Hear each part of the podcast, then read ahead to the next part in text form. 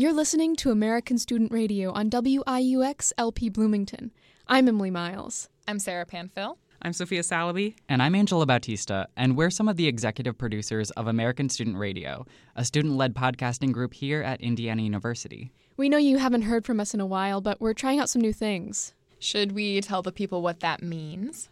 Like a show once a month rather than once a week, which means that you won't hear from us as often, but we hope that the stories we tell will be better and more thoughtful. We're also building our shows around challenges or projects rather than themes. We're giving our producers a constraint or element they have to include in their pieces. That's right. We're gonna kind of stop ripping off This American Life. Our first challenge is all about the five senses. We told our producers to think of stories that wouldn't just appeal to the ears, but to all the feels. Every single feel? More or less. We have a great show lined up, so stick around. From Blue. Mm, from. Uh, again, live. Live. What is it? oh, ready? Should I do it again? From Indiana University in Bloomington. From Indiana University in Bloomington. This is. This is. This is American Student Radio. Real chill. Real chill. Aliens, conspiracy, journalism, and lesbians.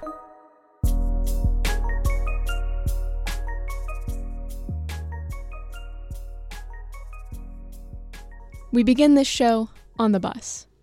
I hate the bus. Do you do you hate the bus? Sometimes I like the bus, except when you have to be somewhere in a timely manner. Yeah, like that's the problem. Sometimes you have to rely on it because there's like no other option.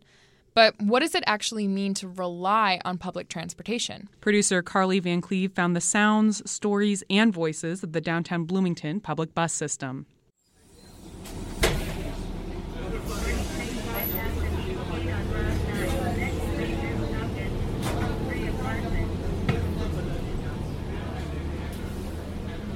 It gets me to my my uh, my scheduled treatment at the hospital every day, every week, every week, Monday through Friday. You know, and it's important to me to get there because I can't afford a car. So you know, the bus is really saving me a lot of a lot of money. Uh, it's my only way to get my shopping done and pay my bills. As years go by, people come and go.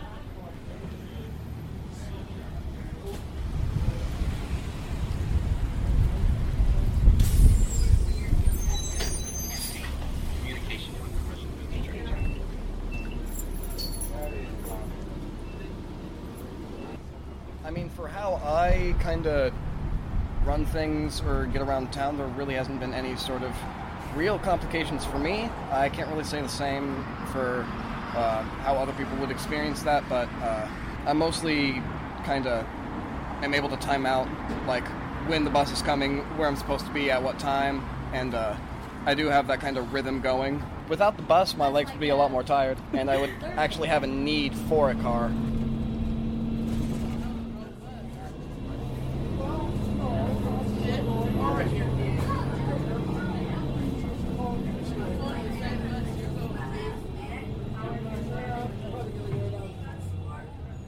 since I had a stroke, I don't drive anymore.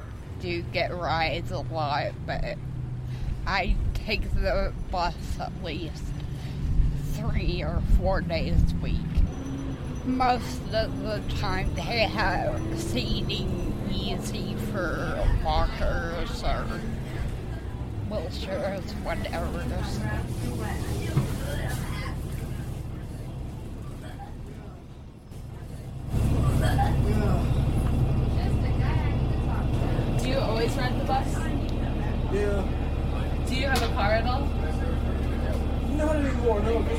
So bad. I, I've been riding the bus every once in a while, so like. Every once in a while, you're on every day. Now I'm on every day. Then I was every once in a while.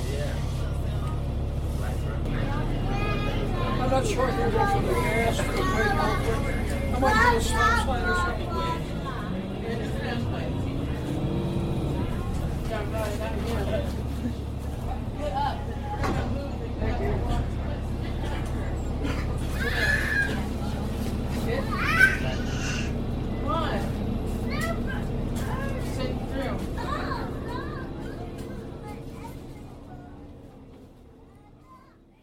That was our producer, Carly Van Cleve. So let's start talking about visuals. When was the last time a piece of art really grabbed your imagination? Did it change the way you saw the world, the way you saw your country, the way you saw yourself? Wait, wait, wait, Sarah. Do memes count? Because memes change how I see myself. Mm, yeah, I believe that. But what we're talking about is something more lofty, Sophia. In this next piece, following in the tradition of ekphrasis, a literary response to a visual work of art, Chitra Vedantam explores the life of one painter and how he shaped perception of the American West during the 19th century. Music in this piece comes from freesound.org.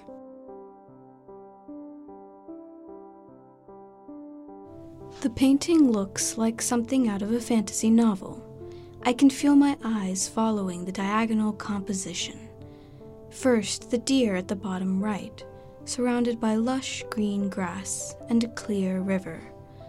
Following the deer's gaze along the bank of the river, I see a stand of trees. They are green and darkly shadowed, with the exception of one in the middle, which is a warm yellow, flecked with red and touched by light, a little bit of autumn. Follow the light across the water to the soaring cathedral rocks, interspersed with small waterfalls. They are almost obscured by the billowing, majestic clouds that rest on the peaks and send tendrils of fog down towards the water at the foot of the rocks. I can feel the height of these rocks, how they dwarf the trees and the deer. The detailed brushwork lets me imagine brushing my hands across the rough, sun warmed stone. Lastly, peering through the clouds and fogs, I look to the top left at the white peaks of distant mountains. The painting is at once surreal and photographic. This is Rocky Mountain Landscape, painted in 1870 by Albert Bierstadt it hangs in the White House, and you can see it on the White House website. This is one of many paintings created during this time period that depict the natural beauty and alluring danger of the American West. Albert Bierstadt was born on January 7, 1830, in Prussia. A year after he was born, his family moved to New Bedford, Massachusetts. The young Albert showed an early affinity for art, first with his crayon sketches and then with oil paints that he was later known for. From his infancy to his early twenties, Bierstadt was surrounded by news of new and exciting things happening in his country. After all, this was a time when the U.S. was stretching outwards, and the West was entering the minds of the public. In 1853, while the territory of Washington was being created from the territory of Oregon, Bierstadt traveled back to Germany to learn the latest techniques from the European masters. While there, he discovered his love of landscapes amid the frigid cold of the Swiss Alps. His paintings of the Alps gained him a very positive reception when they were presented in the United States in 1858 and earned him entry into the Hudson River School, a talented group of artists focused on new techniques for painting nature. Bierstadt became obsessed with capturing the majestic crags and play of light on water. Even as conflict was rising and Abraham Lincoln was expressing his concerns about a house divided, Bierstadt's prospects were looking up. Barely a year later, Bierstadt finally went west. There, he made sketches that would become the inspiration for many finished works. He fell so much in love with the West that he traveled there again in 1863, this time in the company of Fitzhugh Ludlow, a well known explorer and writer. Thanks to Ludlow's writings about their travels, people flocked to see and buy Bierstadt's paintings, and in 1863 Bierstadt was at the height of his career. But things took a turn for the worst when the Civil War began raging full force. The public interest in the West, and art about it, waned significantly in the face of the deadliest war to ever take place on American soil. Bierstadt managed to escape, hiring someone to replace him in the draft. And even though public interest had waned, the majesty of the mountains still held him, and during this time he finished Rocky Mountain Landscape and traveled through Europe. The works he made there sold beautifully, and his success spread after the Civil War ended. It seemed that after the war, Bierstadt would go back to being the successful artist he had been before. But towards the end of the 1870s, his contemporaries attacked his work. It glorified the West as a promised land and extolled the ideas of manifest destiny and American exceptionalism. But the country was just recovering from a civil war, and better mail systems were spreading the news of an unforgiving and wild land, very different from Bierstadt's paintings. Many took exception to his romantic and almost theatrical style. In addition, Bierstadt's grandiose subjects were matched by his entrepreneurial flair, and he sold tickets, postcards, and prints of all his most popular works. What one critic called a vast machinery of advertisement and puffery. In addition to this criticism, there was little interest in epic landscapes, and by the time of his death in 1902, he was all but forgotten. Art has the ability to shape our perspectives, and in the 19th century it was one of the only windows people had into the rest of the world. Nobody can deny that Albert Bierstadt made beautiful art, and his technical mastery was, and still is, very much admired. But looking at it another way, he sold an idea about America. He sold hope, aspiration, and a confirmation of the idea that Americans' future is bright. And these are all good things. But that image was idealized, some even say theatrical. It was staged, a carefully constructed image that filtered all of the harshness and misery that the Western expansion entailed. And there's something to be said about how easy it is to buy into a beautifully constructed story. After all, Bierstadt was among the lucky artists who enjoyed wild commercial success during his lifetime. People were buying his art, and his ideas along with them, and this was not just a 19th century problem. We too enjoy our world through filters. Whether self imposed or catered by algorithms, we use these filters to choose what news, media, opinion, and art we consume.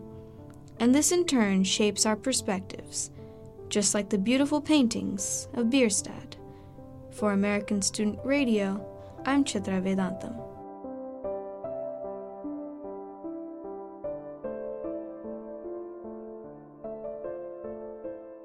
We can't do a five senses show without a piece about the one sense that makes it all possible hearing. This week's show is brought to you by Hearing. Hearing, it's what your ears do. Thanks, ears. Producer Sophia Mustin traveled abroad last year in Lima, Peru. When you live somewhere new, it can feel thrilling. Every moment, every sight, and every sound seems to mean something more and stay with you, seared into your memory long after you left. Sarah and our other Sophia here in the studio, you both studied abroad last year. Would you say that's true? Uh, I don't know. I guess I can still hear the sounds of Morocco, if I'm being honest, of hot mint tea being poured into glasses, my host sister laughing at how I'm being stupid, and like the call to prayer five times a day. Yeah, same. I, I almost feel like I can hear the little old ladies chatting arm in arm, walking down these narrow cobblestone streets, the sound of wide rimmed red wine glasses clinking, the smooch sound of a kiss on each cheek. Well, Sophia got accustomed to the loud noises of Lima, but she really learned something more once it got quiet. In Magdalena del Mar, Lima, my host mother is well known as the woman who shoos idling buses away. In the early hours of morning, I hear the buses roar to life and drive away, out of earshot. Soon, their sound is replaced. Pigeons flapping away from their roosts, the neighbors conversing, their words audible through thin walls, a bucket of water dumped into the courtyard. At 7 a.m., the market opens. Buses, haggling people, barking dogs, car alarms flood into my room. Dilcia's radio spouts evangelical preaching over the sound of breakfast plates meeting the table. Every day, from sunrise to 11 p.m. or so, Lima is alive with noise.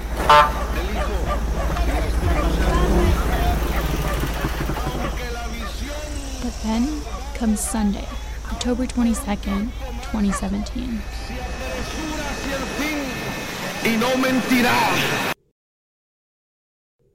And it's disquieting, this soundlessness. I emerge into the streets to run. Then I begin to hear them, the all but imperceptible sounds of a city withdrawn from. The soft paw steps of a stray dog I called Paula, the sound of a telenovela emanating from my neighbor's apartment. A woman calling down the street to her friend as she waters her flowers. One small mototaxi sputters past in violation of the no movement order. Several blocks farther, the waves of the ocean crashing against a thousand rocks. All these sounds of life that I could never hear before over all the noise. Had I not known it was the day of a national census, I would have believed I'd stepped into the twilight zone. All Peruvian residents were ordered to stay inside their homes from morning to evening, waiting for the census canvassers to arrive. Hospitals, airports, and some police stations were open, but none of the businesses that usually make Magdalena del Mar so rambunctious. Almost absolute silence on the day of the census was compelling, because here's the thing Limeños aren't the type to comply with a rule just because it exists. On roads lined with saca la mano del claxon or take your hand off the horn signs, Limeño drivers honk and yell and nudge their way through traffic. Students regularly arrive an hour late to two hour university classes without explanation. What made people, on census day, suddenly decide to obey the rules, to close themselves up inside their houses?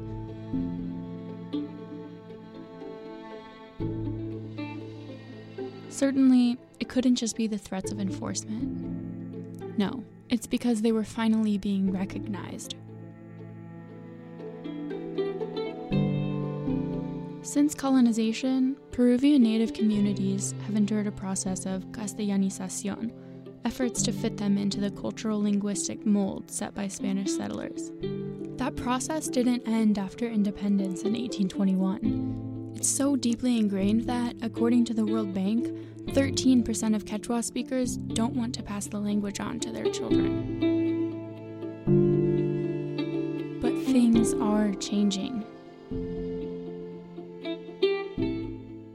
Las preguntas que incluye el censo 2017 es la referida a la autoidentificación étnica. ¿Cómo nos vemos a nosotros mismos? La pregunta específicamente es la siguiente. Por sus costumbres y sus antepasados, usted se siente o considera, y ahí están las alternativas, soy blanco, quechua, aymara, afrodescendiente. A rough explanation. In 2017, for the first time ever, Peruvian census takers asked residents about their ethnic background. Were they of Quechua or Aymara native descent? Were they Afro Peruvian? Something else altogether that they wished to describe in their own terms? Peruvians were ready to answer.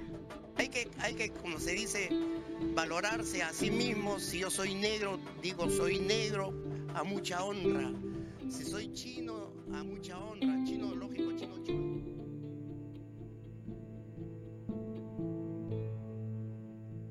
Thanks to Blue Dot Sessions for the music in this piece, Olivia Downing for some of the recordings, and Emily Miles for editorial leadership.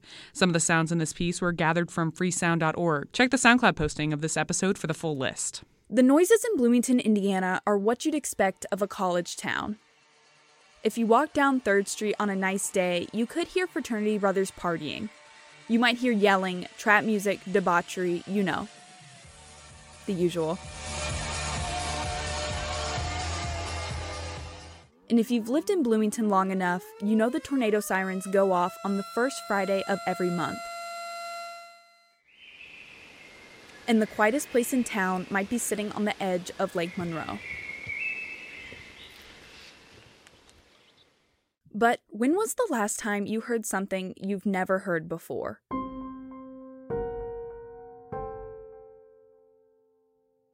What if I told you Bloomington doesn't sound as typical as I've made it out to be? What if I told you there are sounds in this college town that are unexplainable? Sounds that can keep you up at night. Sounds that run deep into your body. Producers Rick Brewer and Ayub Laswed tell you the story of a beat in the night.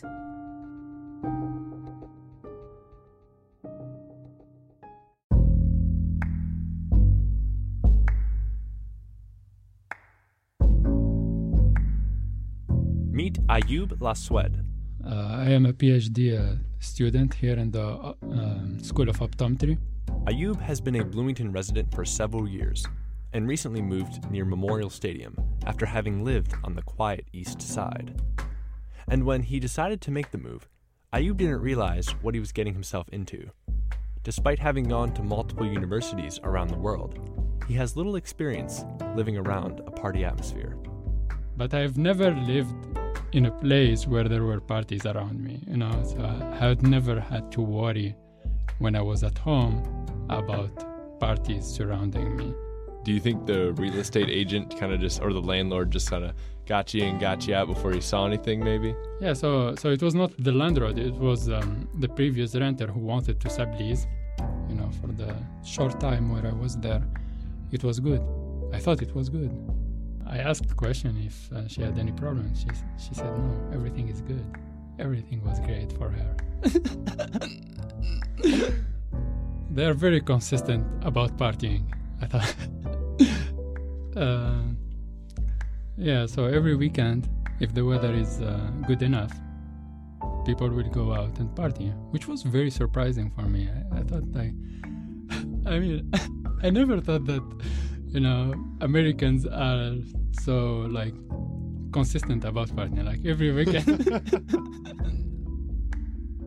so uh, the place where they have their uh, bonfire is, I would say, two meters away from my window. That's very close. But one night last November, Ayub heard something strange in the dead of night. Something he's never heard before, coming from outside. And to his surprise, it wasn't his neighbors. In fact, he claims the entire neighborhood was quiet. So that night I went to bed at around, I would say, midnight, as usual. Surprisingly, there was uh, nothing when I went to bed. There, y- your neighbors weren't playing music. Yeah, anything? there were people, so it was great. I thought it was uh, it was my night. A night- a night of peace. A night of peace, exactly. Which is rare for me, so I appreciated it, and um, I slept right away. And then at 3 a.m., something woke me up. Just something weird that woke me up. Um, it was like a beat. How would you describe it to us? Uh, simply, it was a beat. It was just a beat sound. Like how how did it sound? Boom. Boom. Boom. Boom.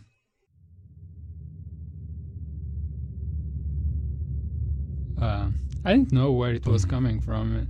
It was the first time I, I, um, I think I heard this sound like that, that deep sound. It was very deep sound, and uh, I could even feel it like in my body. It was not only the ears. So what I did is I, I, I tried to cover my ears, put myself back to sleep. But it didn't work. the sound was there, still there, even when I covered my ears. Um, what I usually do in this kind of um, situations is that I go to the fan and increase the setting, you know, to the highest, so that um, uh, hoping that the noise coming from the no- from the fan will cover any outside um, party noise. Boom. Boom. Uh, I think my bed was shaking for sure. Boom. Boom. Why why doesn't this sound go away when I put the high fan on when I cover my ears? It must be somewhere close to coming from somewhere close to where I am. So I, I want to check um, the other rooms. I want to check I think the uh, bathroom. I want to check the kitchen, the living room, and uh, make sure that there, there were no appliances on, and it was all quiet as usual. Um, but what, what I noticed though was that the shaking in the other rooms was not as strong as in my room. Um, it was even like I, I couldn't even feel it in the other rooms. I could only feel it in my room. Ayub did what most of us would do in this situation. He went to Google and typed in various searches like annoying sound, loud bass tone in the night. And he eventually stumbled onto a Google thread. Turns out a lot of people have had a similar experience. And they all told him to go outside and investigate, and that certain gadgets with long antennae can help locate the source of the sound. I think it was uh, enough annoying for me to, to, to, to, go outside and try to find out where it was. Uh, so what people described in this thread was that if you go, you have to try to feel if the sound is increasing or decreasing as you go, as you move. And that will give you a rough idea of the direction where you should go, right? So I tried to do that. I went outside 3 a.m. trying to feel the vibes in the street. Did you put your ear to the ground or anything? No. it would have been gross. But so after a while, I think I gave up. Yeah, I just gave up. Mm. Yeah. So, I wish I had this antenna. So you were essentially unable to find the source of the sound. Boom. Boom. Yeah, I was unable to find out. Boom. Boom. Boom. Music in this piece comes from Blue Dot Sessions. For American Student Radio, I'm Rick Brewer, along with Ayub Laswed. I'm gonna have problems with my neighbors, I think, if they hear this podcast. That's it for today's show. You'll be hearing more of us throughout the semester with our monthly challenges. But don't fret, we'll also be putting out additional American Student Radio content every now and then, so keep listening. You'll hear some amazing interviews, old shows revisited from the ASR archives, and even some bonus challenges. So, for American Student Radio, this has been Sophia, Emily, Sarah, and Angela. We love you. Bye. Thank you for listening to American Student Radio. We're produced by students at Indiana University Bloomington. Our theme music is provided by Lunamatic. Like us on Facebook at facebook.com slash American Student Radio and follow us on Twitter, Instagram, and Snapchat at ASR Voice.